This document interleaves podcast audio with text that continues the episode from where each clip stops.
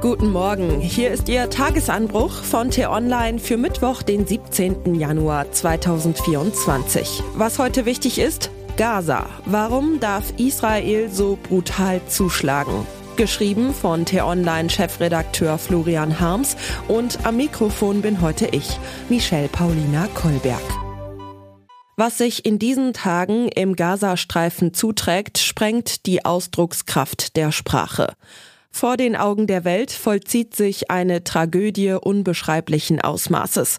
Mehr als zwei Millionen Menschen werden zu Opfern systematischer Gewalt. Unverschuldet. Man muss das betonen, weil der Konflikt zwischen Israelis und Palästinensern seit dem 7. Oktober nicht nur die militärischen Kämpfe eskaliert hat, sondern auch den Krieg um Worte.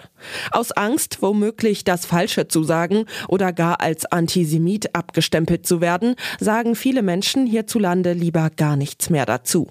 Wer jedoch Unrecht nicht mehr als solches benennt, macht es noch schlimmer. Wenn Worte schweigen, dröhnen Waffen umso lauter. Wer sich als Humanist versteht und den Frieden liebt, kann nicht schweigen angesichts des Krieges in Gaza. Auch dann, wenn man dessen Auslöser berücksichtigt. Unterstützt von den Terroristen in Teheran haben die Terroristen der Hamas jahrelang einen bestialischen Angriff auf Israelis vorbereitet. Als sie dann Anfang Oktober zuschlugen, kannten sie keine Gnade. Zu Recht ist man sich weit über Israel hinaus einig. Die Täter und ihre Hintermänner müssen zur Verantwortung gezogen werden. So etwas darf nie wieder passieren. Für die israelische Regierung und ihre Militärs bedeutet das, die Hamas muss komplett zerschlagen. Ihre Kämpfer müssen eliminiert werden, um jeden Preis. Und da beginnt das Problem. Die Art und Weise, wie die israelischen Kommandeure den Einsatz im Gazastreifen führen, wird in deutschen Medien als robust oder rücksichtslos bezeichnet. In Wahrheit ist sie brutal. Sie ist erbarmungslos. Sie ist menschenverachtend. Panzer und Kampfjets legen ganze Stadtviertel in Schutt und Asche, feuern pausenlos auf Gebäude, in denen Hamas-Leute vermutet werden. Dass dabei unzählige Zivilisten getroffen werden, nennen die israelischen Militärsprecher zynisch Kollateralschäden. Mehr als 24.000 Menschen sind nach Angaben der palästinensischen Gesundheitsbehörde seit Beginn der israelischen Angriffe getötet worden. Mehr als 60.000 wurden verletzt. Selbst wenn man davon jene 9.000 Terroristen abzieht, die Israel bereits ausgeschaltet haben will, bleibt eine monströs hohe Zahl. In den vergangenen 48 Stunden tobten in Nordgaza die schwersten Kämpfe seit Jahresbeginn. Vor allem viele Kinder sind unter den Opfern. Sie erleiden schwerste Verbrennungen, verlieren Arme, Beine, das Augenlicht. Es gibt davon unzählige Fotos.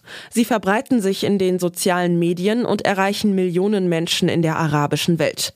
Die fragen sich dann, warum der Westen zwar große Anteilnahme für die israelischen Terroropfer zeigt, aber so wenig Empathie für die palästinensischen Opfer aufbringt.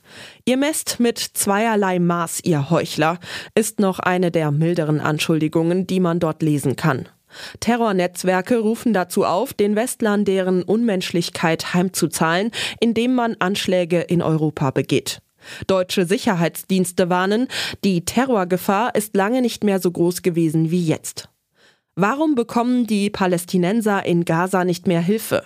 Darüber haben wir mit unserem Reporter Patrick Diekmann gesprochen, der soeben von einer Reise mit Außenministerin Annalena Baerbock zurückgekehrt ist und sich die Lage am Grenzübergang Rafah zwischen Ägypten und dem Gazastreifen angesehen hat. Wir haben Patrick gefragt, Abgesehen von den militärischen Angriffen, wie ließe sich die Lage der Zivilisten verbessern?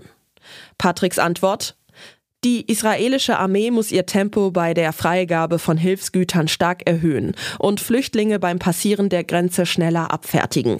Wer krank oder verletzt ist, muss sofort raus. Wir haben von Eltern gehört, die ihre Kleinkinder den Mitarbeitern von Hilfsorganisationen in die Hände gedrückt haben, weil die eine Freigabe hatten, die Eltern aber nicht. So werden Familien getrennt. Ägypten und Israel müssen neben Rafah weitere Zugänge zum Gazastreifen öffnen, damit schneller Hilfsgüter und medizinische Versorgung in die Region kommen.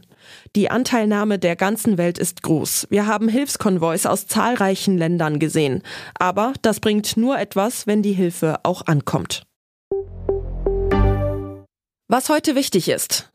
Heute diskutiert der Bundestag in erster Lesung über das Haushaltsgesetz. Und natürlich wird es auch dabei um den Agrardiesel sowie die Frage gehen, wie Bauernhöfe doch noch irgendwie alimentiert werden können. Eine Tierwohlabgabe steht dabei zur Diskussion. In Koblenz wird der Prozess gegen fünf mutmaßliche Mitglieder einer Terrorgruppe fortgesetzt. Sie sollen einen Umsturz in Deutschland und die Entführung von Gesundheitsminister Karl Lauterbach geplant haben. Sie wohnen in Süddeutschland und möchten heute ins Büro zum Einkaufen Freunde besuchen? Lassen Sie es lieber bleiben. Ab Hessen südwärts gibt es sehr viel Schnee und sehr viel Eis. Flüge und Bahnverbindungen werden gestrichen. Die Polizei warnt vor hoher Unfallgefahr. Und was ich Ihnen heute insbesondere empfehle, bei uns nachzulesen. Politiker diskutieren über ein Verbot der AfD. Was wünschen sich Menschen, die nach Ansicht der Rechtsextremen vertrieben werden sollen? Unsere Kollegin Marianne Max hat sich umgehört. Den Link dazu finden Sie in den Show Notes und alle anderen Nachrichten gibt's auf t-online.de oder in unserer App. Das war der T-Online Tagesanbruch, produziert vom Podcast Radio Detektor FM. Uns gibt's auch morgen wieder und am Wochenende blicken wir in einer tiefgründigen Diskussion auf ein aktuelles Thema. Vielen Dank fürs Zuhören und Tschüss. Ich wünsche Ihnen einen schönen Tag. Ihr Florian Harms.